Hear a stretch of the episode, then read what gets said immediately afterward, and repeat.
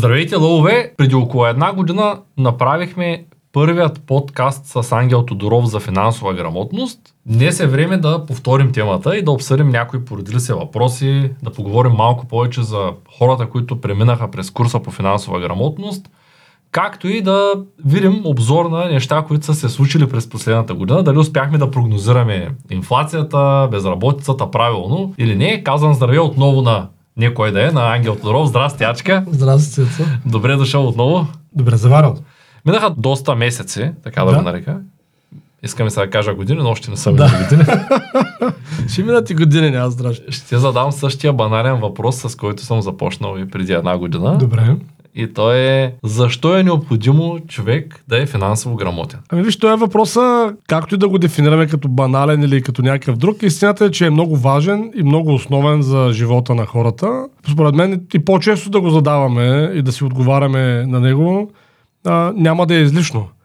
Тъй като основната причина на човек да му е нужна финансова грамотност е да може да живее по-добре. В цялостния смисъл на това словосъчетание да живее по-добре.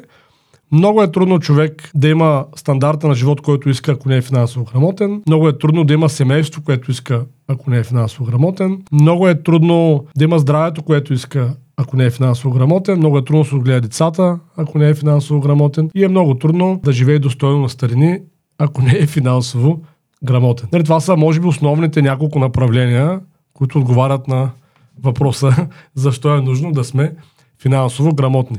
Много често хората бъркат финансовата грамотност с забогатяването, т.е. това да имаш повече пари. Това е изключително погрешно. Не, че е лошо човек да има повече пари, да има по-добра приходна част, но както и в други подкасти сме говорили с тебе, а, тя е абсолютно безсмислена посока, ако е самоцелно. Тоест човек му трябва едно определено количество пари, което под него не се чувства добре, но и над него не се чувства добре.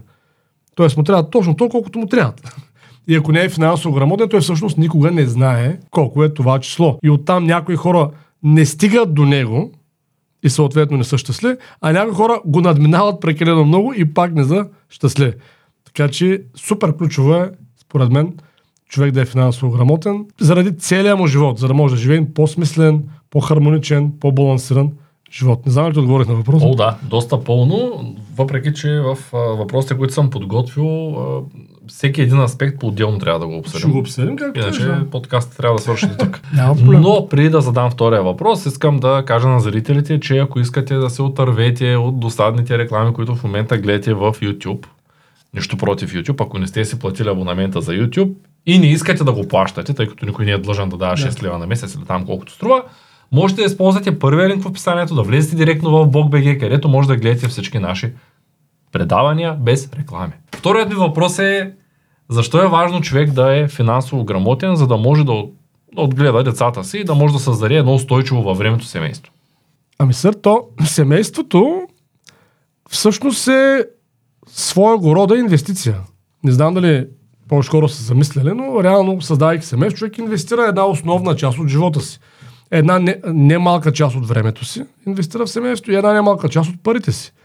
И респективно, като при всяка друга инвестиция, ако сме финансово неграмотни, е възможно тя да не се окаже много добра за нас накрая.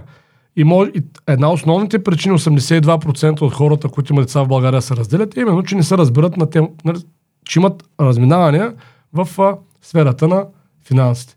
Или няма достатъчно пари, или живеят с много тясно жилище, или заради това, че съпруга примерно, се опитва да изкара много пари, няма време за семейството, или съпруга и съпругът се налага двамата работят супер много, за да из- изкарат пари за семейство и децата остават на произвола, или някакви други такива подобни недоразумения, които са изцяло а, свързани с липсата на финансова грамотност. Едно семейство, за да е устойчиво, то трябва да е добре планирано.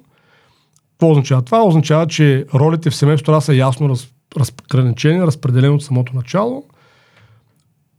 Броя деца трябва е ясно дефиниран или да се опитаме ясно да го дефинираме от самото начало, а, за да можем на тая база, примерно, ако искаме да имаме 4, или- 3, 4 или 5 деца, е много трудно жената също да има кариера. И това трябва ясно поставено в самото начало. И това е финансов въпрос, защото ако трябва жената да спре да работи, автоматично това означава, че мъжът трябва да има доходи, които да покрият цялото семейство. Нали така? Също така, когато тръгнем да правим едно семейство, огромен проблем е жизненото пространство. Много съвременни млади двойки са супер щастливи, ако имат гарсонерка или едностаен или двустаен апартамент някъде. И той наистина най-вероятно е напълно достатъчен за, за двама млади влюбени. Обаче, като се появи едно дете, второ дете, трето дете, къде ги слагаш тези деца? Те първо вземат място, второ почват да се движат в един момент, трето имат багаж, на който идва с тях, там дрехи, играчки някакви други неща. Всички неща трябва да се планират. И съответно, ако един човек не е финансово грамотен, той не предвижда правилно жизненото пространство, което му трябва за семейството и оттам е в капан. Отделно, ако човек иска да има повече от две деца, речем 3, 4 или 5, генерален, особено пак над 3, генерален, а, генерално той почти е невъзможно да ги отгледа в градска среда. Не е невъзможно. Познавам хора, които го правят, имат 4 деца в град, но е или е някакво много специално стечение на обстоятелствата. Първо в съседния блок живее майката на, на съпругата, да речем, помага през цялото време, или там някакво много специално стечение на обстоятелствата, или а, е огромна мъка за родителите, изключително трудно логистично. Нали. Едно семейство с над три деца задължително трябва да живее в селска обстановка, в двор, нали, да има пространство, да има безопасност, да има контакт с природата, децата има с какво да занимават и така нататък и така нататък. Много са аспектите. Нали, много са аспектите. Между другото, той не е в контекста на финансовата грамотност, но мисля, че е добре да го кажем, или поне аз да го кажа. Това е мое виждане, че човек много трудно може да направи устойчив бизнес, ако няма устойчиво семейство. Според мен. Исторически, бизнеса винаги е възниквал на основата на семейството и рода. Нали, това да имаш бизнес от нищото е така, това е нова тенденция. Последните 50-60-70 години. Добре, това не е било възможно да имаш собствен бизнес, ако баща ти е нямал, дядо ти. Нали? Така е било. И те всъщност в миналото децата са използвани за това да движат част от домакинската работа. Не само, да, в моменти бизнеса да движат. Нали? Да, т.е. то семейството е било само по себе си единица, която се изхранва. Точно така, економическа единица е било цялостно. Той сега е така в успешните фамилии в света. Просто на нас обикновените хора ни продават абсолютно неработеща идея, че децата не трябва да следват пример на родителите, че трябва да правят каквото си искат, всеки има право да преследва мечтите си. И накрая имаме едно общество от обжет неудачници, безродници, които никой не познава вторите си братовчери, няма никаква идея как се е казвал пра дядо му. и така нататък, и така нататък. Нали? Това е нещо, което трябва човек си да се замисли. И когато човек не може да създаде, нали, съответно, ако няма устойчиво семейство, е трудно може да направи устойчив бизнес. Респективно, като ако не може да направи устойчив бизнес, е много трудно да направи устойчива, устойчиво населено място и оттам пък е много трудно да направиш устойчива държава. И може би начертахме причинно-следствената връзка, защо западния политически елит изглежда по начина, по който изглежда. Нали, ни хората очевидно не са на мястото си, очевидно не знаят какво правят, просто те никой не са знаели какво правят. И техните родители не са знаели какво правят, може би дялов системи, така просто в един момент стигаме до сегашната ситуация. Затварям скобата. Така и така сме се отклонили леко. Много често различни хора, с които общувам, ми казват ми то не е възможно да се отгледат повече от три деца mm-hmm. и трите деца да получат качествено образование, mm-hmm. да им обърнеш достатъчно внимание, да получат достатъчно грижи, защото едно дете има нужда от любов, не е просто така да съществува в пространството. Мислиш че това е така, не. като родител на 4 деца, който не. планира повече от 4? Това е така, ако човека, който а, го казва, не е достатъчно образован, т.е. не знае какво да прави, може би не е достатъчно мотивиран и също така, ако е така мързелив. Човек не е мързелив, ако е мотивиран и образован, тези неща не са верни. Света е пълен и винаги е бил пълен с многодетни семейства, в които са изключително успешни. Пример в България е семейство Вазови, да речем. Те са били 9 деца. Иван Вазов е най-голямото дете. Надолу просто ги разгледаше с 6 братя и 3 сестри. Двама са велики генерали. Единият брат е първия хирург в България, сърдечен. Нали? Какво ти кажа? Супер успешно семейство. Сега в момента, ако има едно такова семейство, ще сме топ.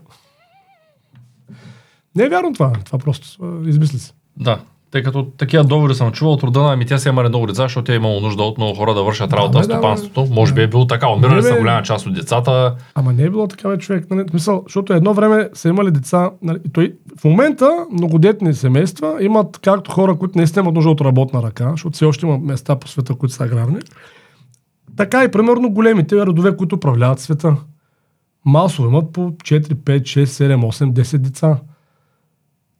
Къде си видял някакъв голям стар род да има едно дете? То няма такива случаи. Да не би да ги карат да копаят на полето. Просто света Единственият начин да имаш устойчив дългосрочен бизнес, като казвам устойчив дългосрочен, говоря за стотици години, не за 5 години, това е да имаш семейен бизнес. И да се предава от семейството на семей, да остава в рода. Той няма друг вариант. И съответно, това, че човек не може да гледа повече от двете деца адекватно, е абсолютно просто липса на информация от страна на този, който го твърди. Ако някой има съмнение, да дойде на месечните Семейни срещи да. на Бог. да. Също така, голяма истина е, че много често съвременните хора не са трудолюбиви. Сега не искам да кажа човек, който е, го е казал това пред тебе е такъв, но факт е. Помързява ги съвременните хора. Нали, не им са бачка. А пък да имаш много деца си е работа. Това е като всеки друг бизнес. Искаш да имаш як бизнес, трябва да работиш. Нали, да имаш голям бизнес не е като да лежиш на плажа. Ако някой има афинитет да лежи на плажа не му занимава с деца, това е друго, той просто е мързелив. Няма лошо да си мързелив, просто правиш аз съм мързелив, не ме занимава. Нали, това е окей. Ама да кажеш, че няма време, а пък за плаж имаш време, някакси звучи абсурдно. Редно е веднага след като зрителите се абонират, ударят един палец нагоре и задължително използват към банката, да засегнем въпроса за здравето, тъй като е доказано, че хората, които са семейни, живеят по-дълго, Да. по-щастливо и са по-здрави. Как финансите всъщност влияят и на здравето на човека? Ще отговоря на този въпрос, но ще ми позволиш да се върна малко назад, защото нещо да добавя на предния за семейството.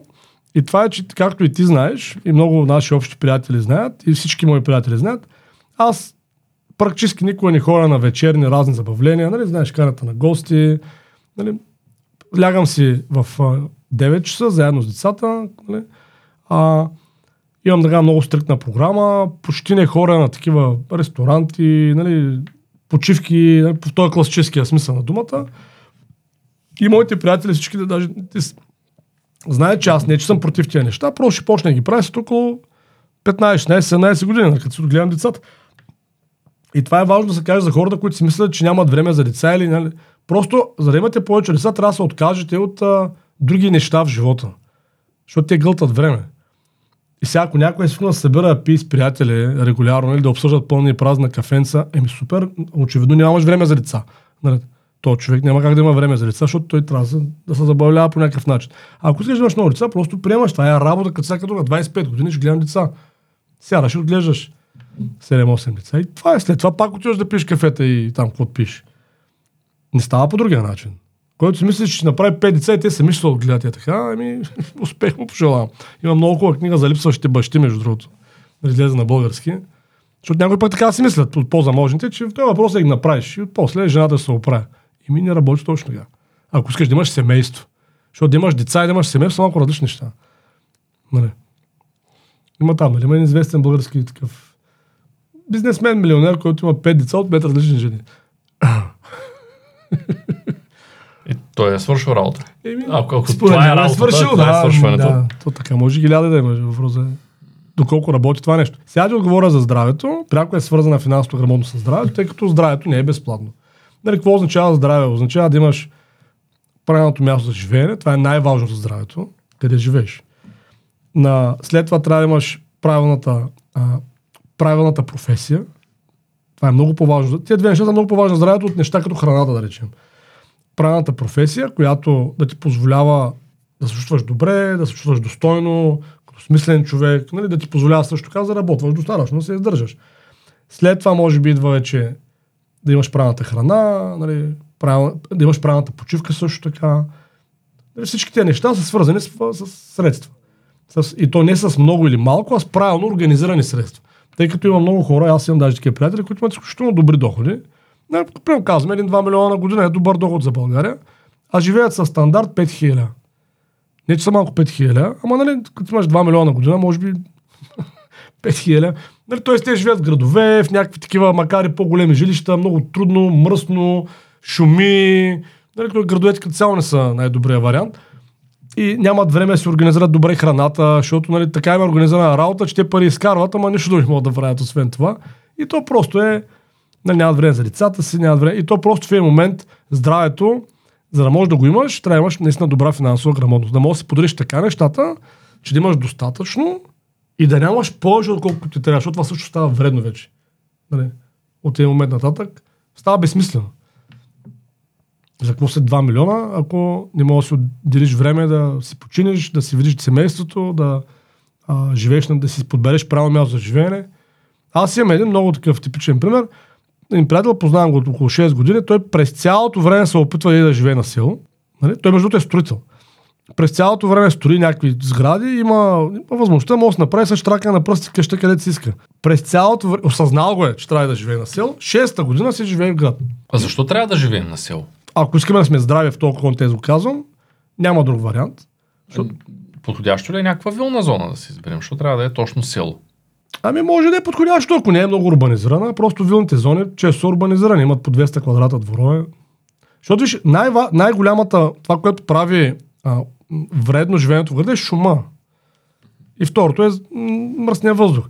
Да речем, ако е, за сега това е частен случай, някоя вилна зона, много вилни зони са пренаселени, ако е така широка, няма много хора. Нали? Живее се по-на-широко в тази вилна зона. Може да е Тоест, окей. ако спазим един декар дворече с въздух, пак е Според окей. мен, да, ня... да, то е, самата атмосфера е друга. Вилните зони често нямат дървета. Нали, зависи как е направена. Нали, тия, които аз съм виждал, като си ми кажеш вилна зона, нали, аз си представям такъв квартал от къщи, разбираш ли? Не си представям село. Защото то не е само да има така да кажа, един декар, но той има дървета, трябва има растения, трябва има пчели, нали, за да може цял, цялата екосистема да е екологична. А вилните зони често има райграс, рядко има кокошки, рядко има пчели, нали, най-много някоя куча да има. Така си ги представям, нали, аз не казвам, че е така навсякъде, зависи. А защо те са важни за здравето? Еми, защото това е Те цялата екология, тя природата е природа, когато не е намесен човека. С по-минимална намеса. В селото също е намесен, ама е по-минимално.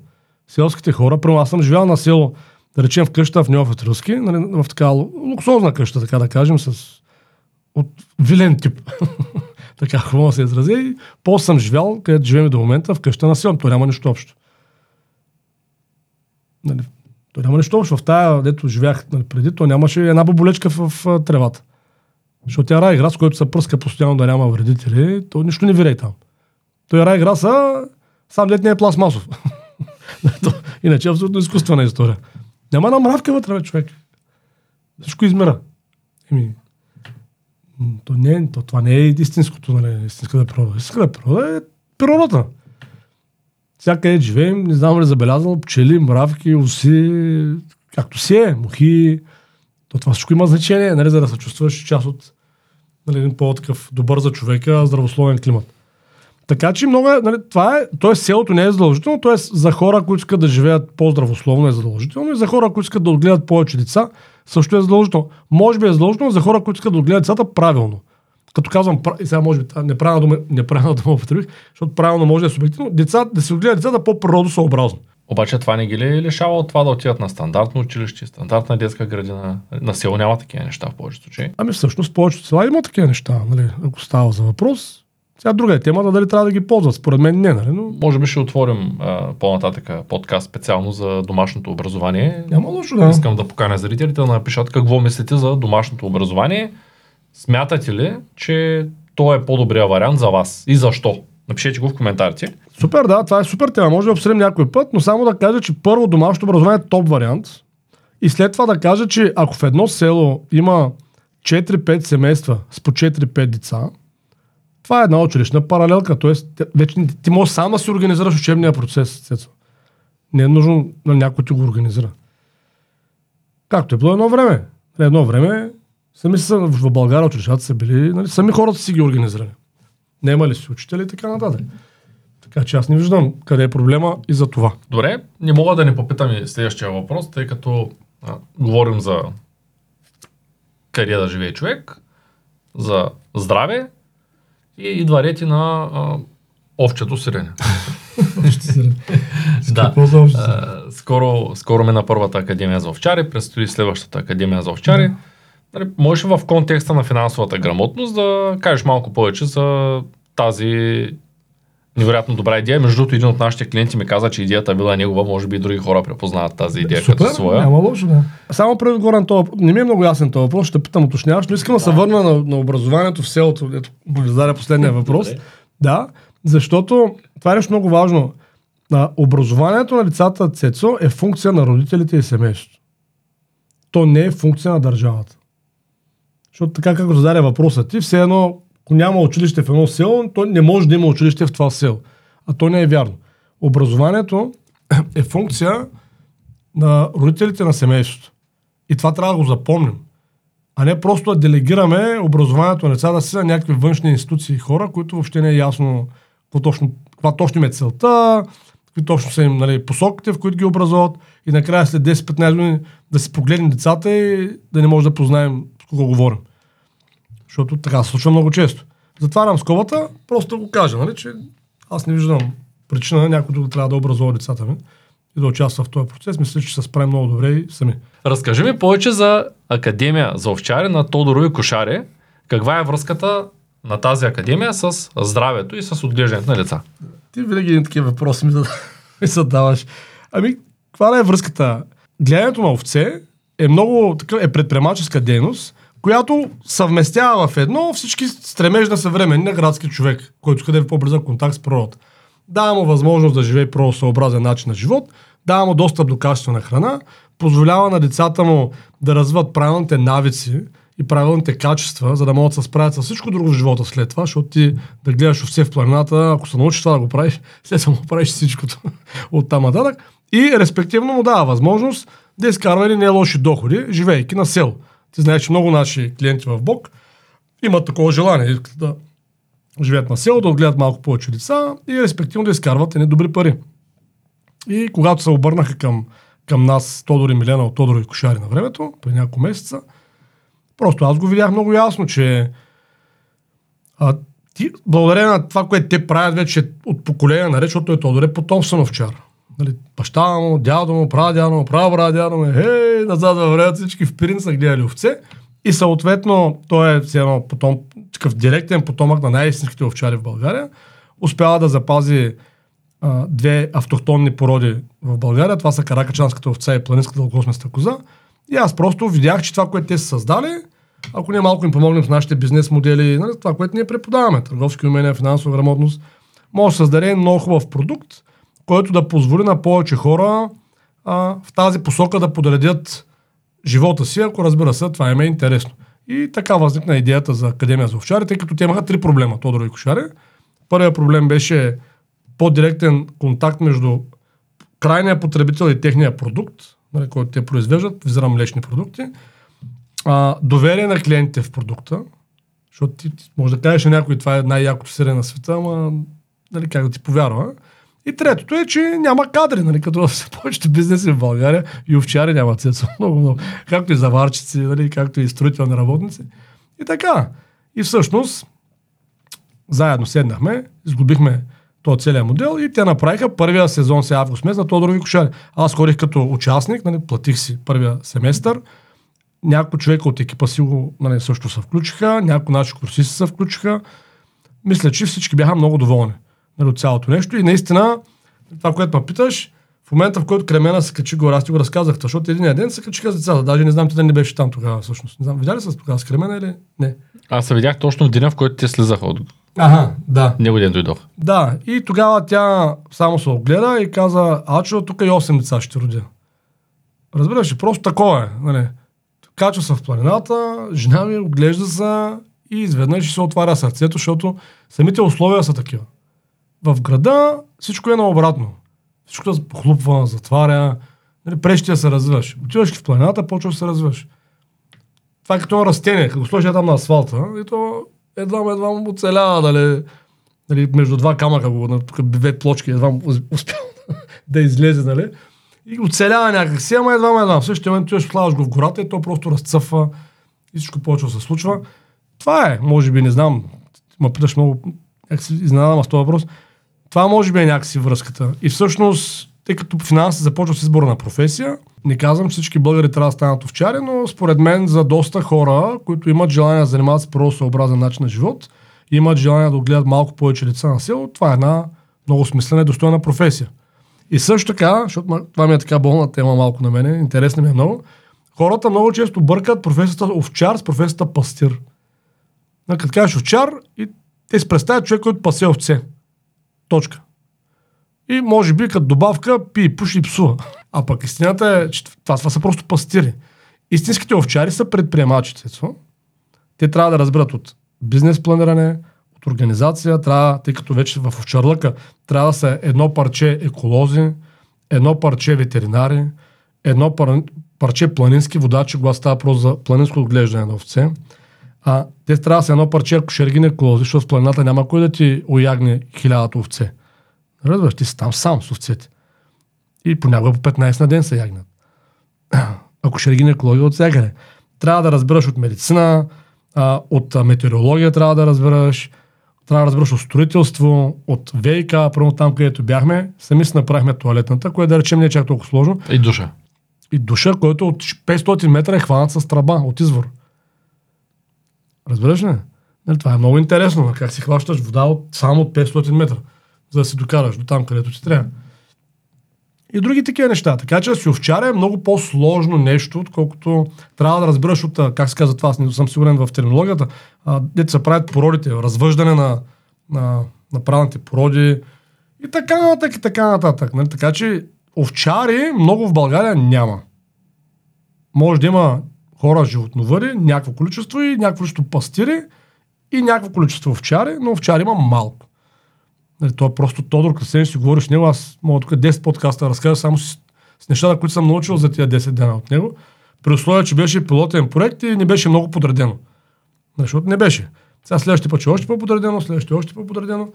И ако всичко е нормално, след есенния и зимния семестър, на пролет ще пуснем вече годишна, Програма. годишна образователна програма, която вече най-вероятно, нали, ако решим така и ние, ще можем да предлагаме и ние през българска образователна кибернетика като образователен продукт, с който ние също работим.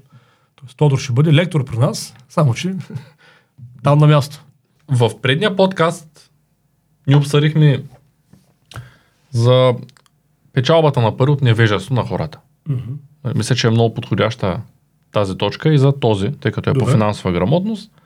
А, много хора започват да правят бизнес и започват да работят в такава структура и изобщо правят неща, които са вредни за обществото и печелят на това от, и си мислят, че живеят добре. Да. Е, Може ли да поговорим малко по тази тема? Може, за парите от невежеството на хората. Било то за инвестиции, които са, а, т.е. набиране на капитал към, а, към компании, които са а, тотално безмислени и стигнем до а, работене в такива компании, работа в такава компания. Защото Да. те, те са няколко страни на монетата. Няма проблем. Какво точно искаш да, да говорим като, въп... като въпрос нещо? Какво за това? Смисъл, че Ами, да, как- от, човешко, от човешко невежество винаги най-лесно са изкарвали пари, винаги това е, са били едни от най-големите бизнес в света, винаги ги е имало, най-вероятно винаги ще ги има. Нали? Точно така. Как човек да се предпази от това да влезе в такъв Ами тук, омагиосен кръг? да, тук може би най-важното нещо е да има добра ценностна система. Като сега не всеки е щастлив да е роден в семейство, където са го възпитали с ясна ценностна система. Първо, аз не съм от такова семейство. И аз не мога да се похваля със също. Еми такова е малко. В съвременното общество, заради разпада на семейство и рода, от който е почнал преди около там с комунизма в България, да речем, съзнателното разпадане, то е, това е изчезнало. Нали, в един момент нямаме ценностната система, трябва да дойде от държавата, което е чак смешно, нали, като си го помислиш. Ти не знаеш кой си някой трябва да ти казва. Ама така се е получило. И ние в нашия курс по финансова грамотност, може би това е едно от най-ценните неща, които хората съзнателно и подсъзнателно получават. Нали, не толкова ценностна система, по-скоро ориентири как може би изглежда а, качественото работно място и качествената инвестиция. Е, това беше и следващия въпрос, всъщност. Те са свързани. Свързани. Всъщност, да. Как финансова курса по финансова грамотност помага на хората да избягват а, неправилни професии, да. Да. да влизат в структура да работят, където не трябва да бъде, да инвестират на неправилни А, места. Като им дава ясни критерии. Там лекция 3, примерно е такава, забравих лекция 9, мисля, че. Нали, имаме такива лекции, които са специализирани в това. Те дават ясни критерии, как човек, като тръгне да избира професия или работно място, да се ориентира. Като чеклист, разбираш се. Цък, цък, цък, цък. То е също, нали, дали ще избираш работа, фирма, в която да работиш, дали, избираш, дали ще избираш фирма, в която да инвестираш, е абсолютно едно и също. Ти чек боксовете са еднакви. Разликата е в целта. Нали, в, едното, в едния случай се опитваш да заработваш пари, в другия случай нали, се опитваш да ги инвестираш по определен модел. Така че, м- според мен си е. Това е лично усилие на всеки един човек и лично решение, нали, по-скоро на всеки един човек, да положи усилие в посока да не е невеж. Нали, да не попада в ситуации, в които изкарва пари вредейки на обществото или да влага пари в системи, в които вредят на обществото. Защото това пак е интересно, нали, някои хора няма да разберат сега, защото хората са, добре, какво значение има? Нали, защото хората са загубили, особено тия, които нямат семейства или пък имат ама не пука за семейството, те са загубили историческото мислене. Нали, все едно, какво ще стане след мен, за децата ми, за внуците ми. Скоро гледах един филм, 47-те Ронина, с Киано Ривз, много хубав филм, който му харесват самурайски филми. И там един самурай казва нещо, нещо от типа на никой от нас не знае колко му е отредено да живее и никой от нас не знае кога му е отредено да умре. На края на деня всичко, което всъщност има някакво значение, е гордостта, която изпитват нашите деца, произнасяйки името ни. И аз го гледам този филм и го слушам това, на което току-що се опитах да цитирам. И си казвам, мамо стара, колко хора всъщност живеят така в момента? Почти никой. Да, колко хора въобще се замислят детето им, като казва името им, дали наистина изпитва гордост от това, че еди кой си, моя баща или майка. Дори ако, ако тръгнем от по-низкото ниво, ето аз скоро се налагаше, няколко пъти ми се случва, тук идва една жена да им помага да чистя. И няколко пъти се случва, а, нали, тя идва и една гъбичка, която е използвана само един път, тя я хвърля. Обаче аз съм твърдо против, ако една гъбичка, която може да я ползвам 5 месеца, се изхвърля. Нещо не мога да си купя гъбичка за 10 стотинки, защото тая гъбичка отива в океана. И първия път ти казах, викам, виж, нали, може ли да не ги изхвърляме, обаче тя не ме разбра. И пак ги изхвърля, защото има много, нали, има цяло чекмедже с 50 гъбички. И втория път реших, че трябва да я кажа по различен начин. Отворих една снимка какво представлява на таблета океана и казах, виж, нали, това правим ние с природата. Нали, не да ги изхвърляш, ако не е скъсана и продължава да работи, аз няма да се разсърдя. И сега последния път, като минава, виждам, че тя е измила гъбичката и е оставила чиста. Тоест, нали, оставила да, да съществува. Да. Защото ние не можем да казваме, че сме добри хора, в следващия момент да не се интересуваме и да казваме, ами то нашия живот, че го изкараме, те останаха 20-30 години, те другите да си плуват там в, в Гъбички. най- найлонките. Еми, да, в крайна сметка, нали, ясно е, че от някои неща не можем да се решим. Нали, Всеки обича банята, всеки обича туалетната. Аз обичам колата ми да е чиста, знам колко препарат заминава за една автомивка. Обаче, ако мога да си измия колата само с вода, защо пък трябва да я мия с препарат? Нали, Тоест, ние трябва да можем да помислим за това цялото нещо. Точно. Нали, Ако човек не може да даде въпроса там, където работя, дали е по-скоро полезно или вредно и не може да отговори на този въпрос, даже не му и трябва и курс. Да, точно. Всеки, който работи в химически завод, знае къде работи. Абе, то, ценностната система е нещо, което ти помага нали, да взимаш решение. И аз затова почнах с това, че това е основното, да имаш ценностна система, която да ти показва кое е добро и кое не е добро спрямо твоята ценностна система и така да взимаш решение. Но просто от много хора нямат такава в съвременния свят. Нали? И оттам се получава е, то е проп... И затова всъщност има толкова много хора, които, нали, и, ти, и ти знаеш, че е така, постоянно срещаме, които идват, гледат наши подкасти или идват на нашите курсове и все едно те много години нещо ги е чувъркало отвътре, не са знаели какво е и, и при нас го намират. Това са хора, които имат подобна на нашата ценностна система. Просто е било неосъзнато. Нали, нещо отвътре те яде, нали? Обаче... Нали? И фил някой ти го вербализира. Виж, това е това. Всъщност. Проблемът ти е това. И така, да, точно така. Колко хора имаме, значи, е, има едно, наскоро едно момче беше на от последните семейни екскурзии, 15 години в САЩ. Гледа няколко подкаста за няколко месеца, записва се на курс по финансова грамотност и два месеца по-късно се прибира в България с категоричното решение, ще остава тук и ще създава семейство. Не е семейен човек. Нали? Какво ти кажа? Или спомням едно друго семейство, нали, нормални хора, с едно дете 6 месеца по-късно, може да напусна, който работеше на село, второ дете чака, въобще не го интересува. Нали, ти просто виждаш нали, пътя. Почваш да взимаш а, правилните решения, почваш да ставаш достоен човек. Като дефинираме достойния човек, човек, който взима правилни решения в трудни ситуации. Нали, почваш да ставаш герой. Защото всеки цецо иска да е герой.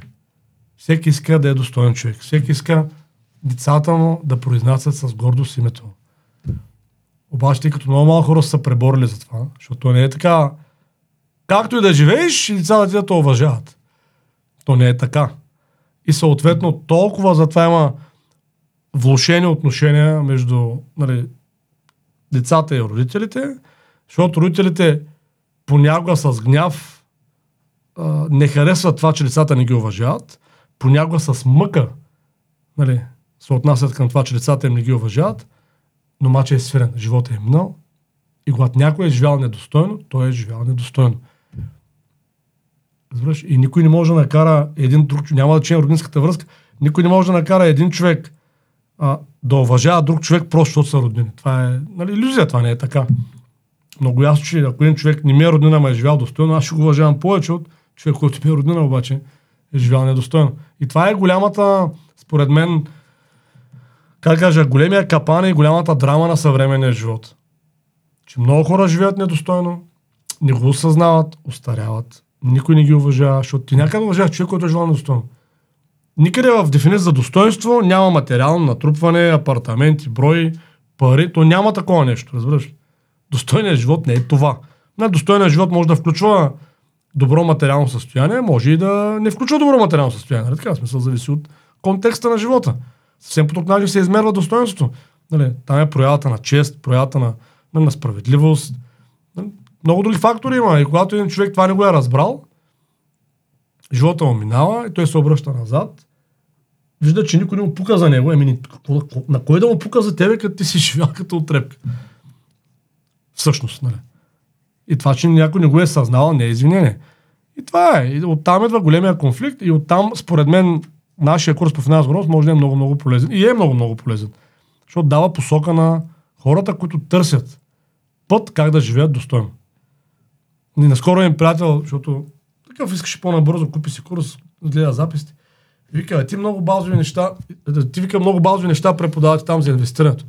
Ами викам, той не е курс за инвестирането, той е за финансова грамотност. Нали, и си говорихме, викам ти разбрали, защото той е такъв човек, който е доста така успешен финансово, но няма никакъв, никаква посока в живота, никакъв смисъл. Питам, ти разбрали, примерно, там това за обществената цел, помогна ли ти да се поставиш така? И той, е, то за мен е вече е късно, това е за хората, сега почват бизнес. Нали, аз 25 години по-късно вика каква е обществена цел. Ами как е обществена цел? На някой ден ще умреш, бе, човек. И като тръгнеш да умреш, нали, така ли искаш да бъдеш запомнен от поколенията? Да се сетиш, че си закъснял. Да, като човека, който просто е изкарал едни пари и какво? Нали, това, това е някой абсурдно, друг ги е изхарчил. Или пък инфлацията ги е изяла преди да ги вземе другия. Аз харесвам много тия в самурайските филми, защото те много добре по такъв художествен начин представят всъщност какво означава аз достоен човек. Нали, то, това означава. Нали, и човек трябва да живее достойно. И ако може да живее достойно, да е материално, нали, няма, поне в нашето общество няма никакъв проблем да си достоен човек и да живееш богато. В някакви други ситуации, епохи може да има проблем. Ама без значение каква е епохата и ситуацията, човек трябва да избира винаги достойния живот. Това е важно. И ние трябва да сме супер благодарни, че в нашата епоха и в нашата държава не стига, че може да живеем достойно, даже може да живеем и добре. и няма проблем. Просто трябва да изберем правилния път. Как финансовата грамотност влияе на... т.е. може да ни предпази от безработица и от инфлация? Тъй като в през последната година Да. записахме видео, че идва голяма безработица. Да, да. Записахме видео, че ни очаква голяма инфлация. да. Много често някои хора пишат коментари, че инфлацията е ниска, други ниска, пишат пък, че безработицата е всъщност съвсем ниска, да. нула. Нали? Насякъде има работа. Аз вярвам, че не е точно така. Не бе, кажеш така. А, просто някои не виждат инфлацията, други не виждат безработицата. А, няма да спорим, Не бе, да. защото може някой да чака да няма никаква работа и тогава да каже, че има безработица. Да, да. Всеки има различни критерии, разбира по различен начин инфлацията като висока или Точно ниска. така. Ако, ако човек последните стотинки ги бори за хляб, ги вижда по един начин. Ако Така е, той да. просто генерира 5 или 6 хиляди и са му дигнали заплата с 1000 лева, той не вижда инфлацията. Да, да, точно. Даже не вижда и безработицата, ако взема Разбира се. 5-6 хиляди. Та, в тая връзка как може курса по финансова грамотност да ни предпази от тези две неща? Ами виж, да ти отговоря на този въпрос, малко трябва да направим една крачка назад и да кажем всъщност къде се появява безработицата и инфлация. Първо, може би трябва да кажем две-три думи за това, всъщност къде се появяват безработицата и инфлацията и оттам вече да се види как на нашия курс може да помогне в тези две посоки. Първо, за безработицата. Безработицата, Цецо, се появява когато професията, която ние имаме, спре да е полезна за обществото. И тук, може би, дори тук, ако спрем, става съвсем ясно как курса по финансова грамотност позволява, по- помага при безработица. А именно, че човек разбере ли как работят финансите, той почва да разбира кои професии и кои дейности всъщност са дългосрочно полезни за обществото. И тогава при избора на професия, вероятността да изберем професия, която е под опасност от изчезване или намаляване на доходите, почти изчезва. Каквато и безработица да има, високо полезните професии винаги продължават да съществуват и винаги са добре платени. Нали, аз не съм чул, ако някой е добър сърдечен хирург, да му влияе безработицата. Нали, това не съм го срещал. Има много такива подобни професии. Обаче, ако човек е по-повърхностен, избрал се някаква модерна професия, защото примерно се плаща добре или защото така приятелите му си я избират също, нали, без някаква ясна идея с кое е полезно обществото, тия хора са под заплаха. Така че курса по финансова грамотност с това помага човек да може да види ясно кои професии са дългосрочно полезни и кои не чак толкова. И така да се избере такава, която да е практически много по-защитена. Ако има. Тъй като тя безработицата настъпва циклично. Тя не е нещо, което нали, така да кажа. Лягаш, ставаш и край. Да, то просто е нещо, което се появява регулярно. Нали, защото регулярно се появяват такива професии от типа на, как да кажа, експерти по а, соево лате с средна пяна. Дали, което аз нищо искам да кажа за хората, които са специалисти по соево лате за средна пяна, но да кажем, че нали, не е най-ключовата професия за обществото това. И в един момент, ако такъв човек стане без работа, не трябва да е много изненадан. Нали, че той е без работа, в същия момент сърдечният хирург продължава да си работи. Не знам, забеляза ли, че понаизчезнаха тези експерти за хранене и за тренировки напоследък. Няма как, ме. Бяха се появили доста Да. по едно време. Всеки втори ка- казваше как да клякаш и да лягаш, обаче в следващия момент Точно така. То просто това е. И също съответно безработицата, да тези, които може би пишат там, че не сме познали нещо такова, на хората трябва да знаят, че безработицата е нали, процес, който се случва не за два дни. Това е процес, който просто се върви. И в дълбочина, ако някой наблюдава макроекономиката и на България, на света, тя си върви с пълна сила безработицата. Всъщност тук искам да допълня, че и с инфлацията е точно така. говорим Ако това, някой, ако някой все пак не е забелязал, че жилищата поскъпнаха три пъти за 4 години, това Не, бе. е съвсем случайно е инфлация. Да. Просто парите се обесценяват по този начин. Точно така, може да види колко струва олиото, хляба, нали? То- Маслото в магазина. Да извади един стар вестник и да сравнява. Точно така. Та, това е за безработицата. Нали? Съответно, а, за инфлацията е по абсолютно същия начин, защото инфлацията от какво възниква? Тя възниква от намаляне на паричната, от увеличаване на паричната маса в обращение. Обаче, значи това дали ще платя за тази чаша 2 лева или 20 лева, нали? Ако, съответно, аз решавам на база на това доколко ми трябва тази чаша. Ако тази чаша не ми трябва много, и от 2 лева е стана на 20 лева, може би не искам да си купя чаша за 20 лева точно в момента, защото просто не ми трябва. Имам с 5 други чаши, напълно достатъчно са ми, мога да ползвам нещо друго, от купа, примерно да пия вода. Нали? нали мога да заместя чашата с нещо друго. С респективно по същия начин обаче, ако това е продукт, който е от жизнено значение за мен, да речем килограм месо или масло, нещо, което ми трябва, нали? защото иначе не мога да изкарам деня или да седмицата, ядеш. примерно трябва да ям, или е примерно електричество или нещо. Или е вода. Или е вода, да речем. Нали, то, съответно, аз нямам избор. 2 лева, 20 лева, мен ми трябва, съответно, трябва да си го купя. По същия, и тук съответно с инфлацията, а, ако човек, защото тя касае както спестените пари на хората, така касае и работната им заплата. Ако работим нещо, което е полезно, вероятността да има инфлация в заплатата ни е много, много по-ниска. Нали, ако правим обаче нали, соево капучино за, с средна пяна, вероятността не е малка. Нали? Висока е вероятността да имаме инфлация в То заплащане. всъщност при такива ситуации хората първо изрязват пиенето на соево лате, да. а, после започват да изрязват покупката на по-луксозни стоки, хоренето на разни други места, където освен соевото лате има и специални уискита. да. И вече почва да... за по 400 лева. М, Да, може, може да се залепиш старите обувки, дори ако няма достатъчно пари, почваш, нали, гумите да. на колата, обувките, може да, да смъкваш много неща, Да, бе, точно така. обаче найема и тока, Точно така. щеш, Да. не щеш, като и да са, трябва да ги платиш Да. накрая. Респективно за спестените пари е по същия начин. Това сме обясняли в много подкасти. Нали, ако човек не е финансово грамотен, обикновено държи пари кеш под някаква форма. Парите кеш, приятели, не само сега. Нали?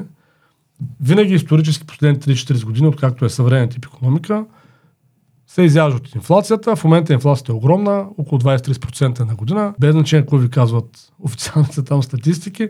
Просто И те и официалната я дигнаха доста. Еми, Взеха сигурно, и те те да... няма какво да правят. Освен това, макроекономическите данни за... Защото те са... Тя инфлацията е... А тази потребителската инфлация е следствие на други неща, които се случват нали, първо в индустриалната инфлация, в енергетиката. И там нещата са ясни. масово затварят предприятия и заводи, масово се увеличава себестоеността на продукцията на те, които продължават да работят, няма какво да стане. Просто са различни техники, това се държи. Нали? И въпреки, че държи 20-30% реална година, нали? миналата година беше даже над 30 според мен, тази година пак ще е може би над 30 до края на годината, просто гледайте реалните цени. Олио, хляб, нали? електричество. Е, сега не знам дали знае, дали, мина, дали чу тази новина, забравих от кога, но премахват разликата между промишлен и потребителски ток. Да, ще ги уеднаквят. Познай в коя посока. А, да позная към по-скъп. Не, ти знаеш колко е в момента, колко пъти по-скъп е? 4. Между 3 и половина и 4 и половина, да. Точка. Тоест, доб, нали, добро утро на всички. То, още по Които си мислят, че няма инфлация, да. Че един от нашите клиенти има хотел и той ми сподели, че в началото на лятото, че още не знае, не е дигал цените много. Вика, най-вероятно, вика, ще трябва да ги дигна втория, третия месец от сезона, тъй като е на морето. А, той сподели, че не знае колко толкова плаща. Да, бе. Защото е на свободен пазар и там колко ти кажат, толкова плащаш. Тоест ти не знаеш предварително колко ще платиш, може да гледаш някакви киловати, ама ти като не знаеш на каква цена ти смятат киловата е доста обезпокоително. Виж, това- Тоест той не знае дали е напечалва, С, а прави свобод... бизнес. Виж, със свободния пазар на тока е една от огромните измами, нали, които на... ограбват в момента от западния свят. Нали, някой ден, може би, ще се събудим като държава и като нали, общество. Нали, това е абсурд. Но идеята е, че нали, в момента има някакво задържане на потребителската инфлация, защото тока е ефтин за мен и за тебе, да речем, вкъщи. Обаче утре, като, го, нали, като дойде този момент, рязко ще го усетим. Какво правим? Плащаме. Какво да правиш? Нали? Смисъл нищо не правиш. Просто говорим за тема как курса може да е полезен. Може да е полезен, както ка- на тема инфлация. Първо, човек да осъзнае каква му е професията и доколко е уязвима от инфлация тая професия. Нали? Това е едното. И второто, ако има спестени пари, да се научи, че 100% трябва да си ги държи в джоба или в банката и трябва да намери начин да ги инвестира в нещо, което е устойчиво на инфлация. Нали, препоръчвали сме някакви такива неща като консерви, нали, овце, това са добри неща. нали? Да, за консервите много не се смяха. Еми, ни- нищо, нека да смеят. Ма и много хора си купиха консерви. И аз се купих. А, така те, докато някои се смеят, други действат. Много се радвам, като нямам време да отида до магазина, защото килера е бързо. Това е бонус от цялата работа. Има Да, между другото, четах, че японците живеели толкова дълго. Не знам дали знаеш, че мисля, че са от, Доста живеят, да. от нациите, които са с най-много столетници, заради консервираната риба. Била Възможно е. изключително полезна и те консумирали много консервирана риба. А не прясна, а консервирана. Не мога да разбера защо. Не помня точния факт. 95% от бизнесите фалират първите 5 години. Това Да. сме го обсъждали. Искам пак да го обсъдим. Добре. За хората, които... Аз вярвам, че тия, които гледат в момента подкаста, част от тях не са ни клиенти. Да, сигурно. да. И може би не са гледали видеото от преди година. Еми, сигурно. Да. Така че нека да засегнем тази тема, защо тия бизнеси фалират и каква е основната, наистина основната причина. Според мен най-най-основната причина е, че просто хората, които ги почват, са не, не подготвени да правят бизнес. Значи, създателя на Toyota, който аз много уважавам, и един от създателите на Lean Management, той това казва, че не съществува задача, колкото и малка да е тя, която да е възможно да бъде изпълнена успешно, ако човек няма адекватно образование. Това е, не можеш да правиш бизнес, нали, без да, да си подготвен професионал. Това е все едно си заболекар, без да си учил за заболекар. Или да си сърдечен хирург, без да си учил за сърдечен хирург. Или да си адвокат, без да си учил за адвокат. Как да стане това? Нали, ако искаш да си успешен адвокат, учиш право. Ако искаш да си успешен сърдечен хирург, учиш медицина и сърдечна хирургия след това. Ако искаш да си успешен заболекар, учиш заболечение. Нали, ако искаш да си успешен предприемач, учиш предприемачество. Ние предлагаме някои продукти в тази посока, но не сме единствените. Човек може да се образува на други места. Въпросът е да се образова. това е. Това е. нали, В кой подкаст? В пред, някой подкаст го говорихме това. Това е все едно. Нали, имаш кола, купуваш си кола, нямаш книжка, никой не знае, не си виждал. Нали, може би си виждал, а, виждал си как се кара така отстрани. Обаче никой не са ти обясняли как. И се качваш и почваш да ръчкаш. Копчета.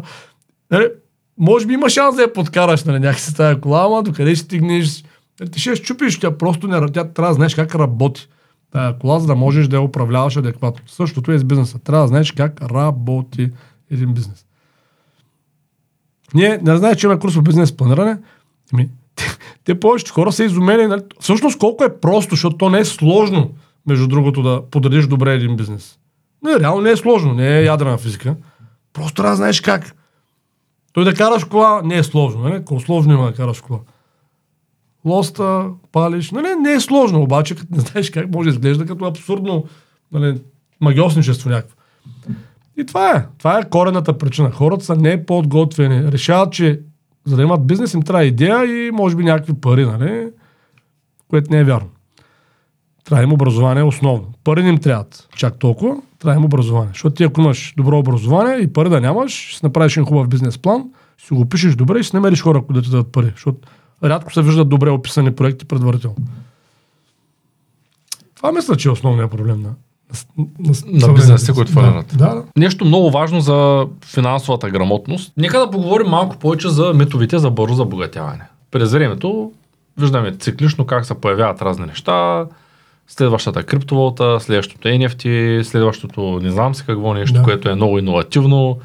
А, сега започна да навлиза холограми, метавърси и всякакви други да. неща, които може би имат някаква полезност, може би нямат, да. може и да влязат на пазара. Как човек да се предпази от неща, които изглеждат а, много примамливи и обещават на пръв поглед, че много бързо ще се забогати от. Тъй като всеки иска да, да вземе много без да прави нищо.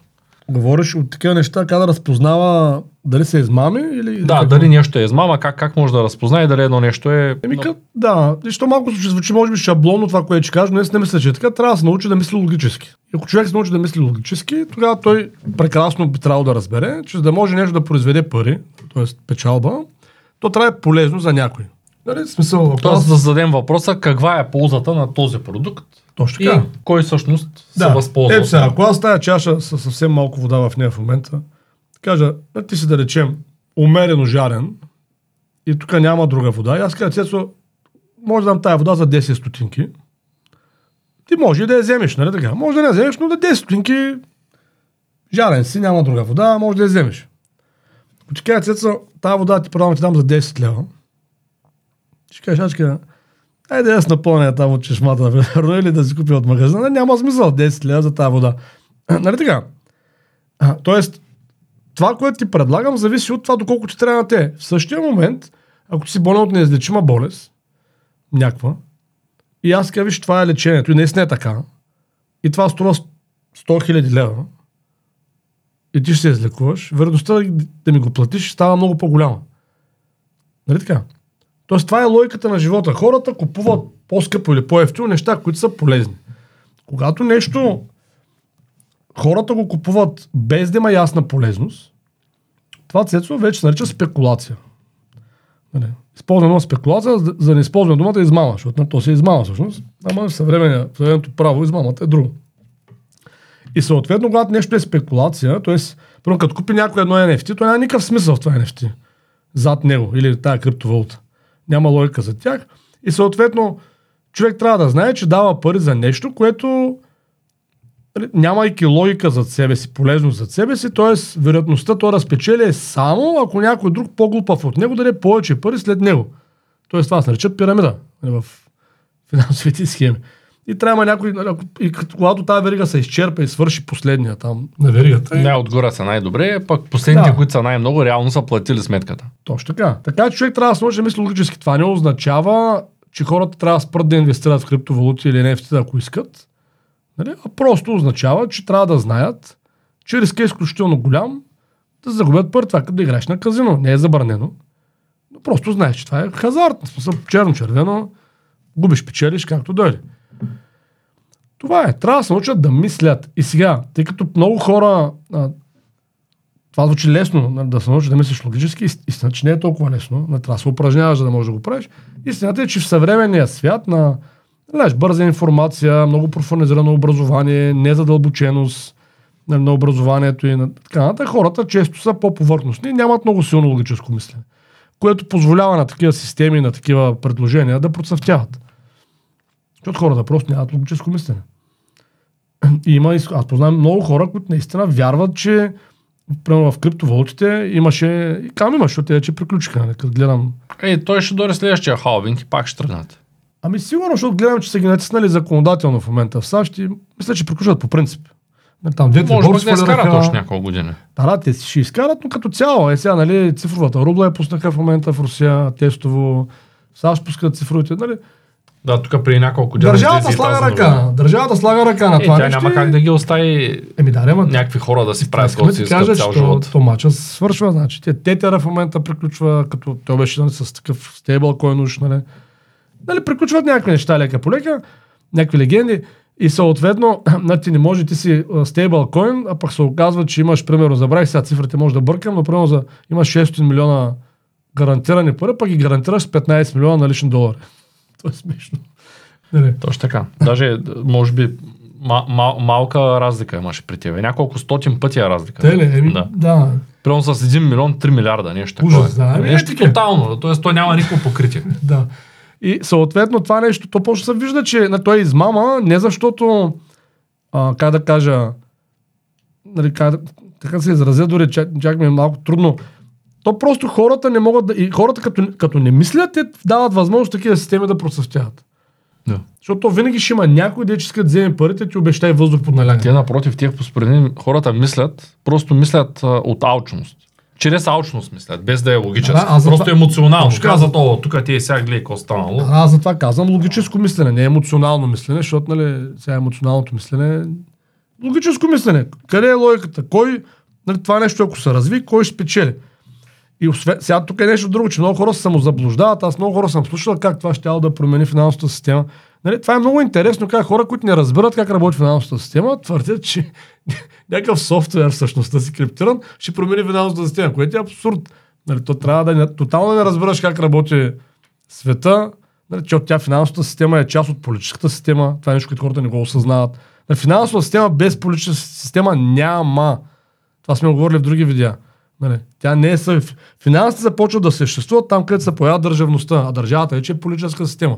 Как се появява държавата? Чрез армията. Защото пушките гарантират, че на тази територия няма да има престъпност, няма да не убиват, няма да не изнасилват. Нали? Пушките само гарантират. Тия с пушките правят държавата, казват, вие си работете, ще ни давате някакви проценти, за да поддържаме мира. И за да може да приберат процентите, да не са всички в овце, в картофи и в фасул, нали, измислят финансовата система. Нали, някакъв финансов инструмент, чрез който нали, да е по-лесно, просто размята. Това е. Няма финансова система по принцип. Тя няма как да съществува финансова система без политическа система. И така, това е една друга тема, не да не влизаме в тази тема.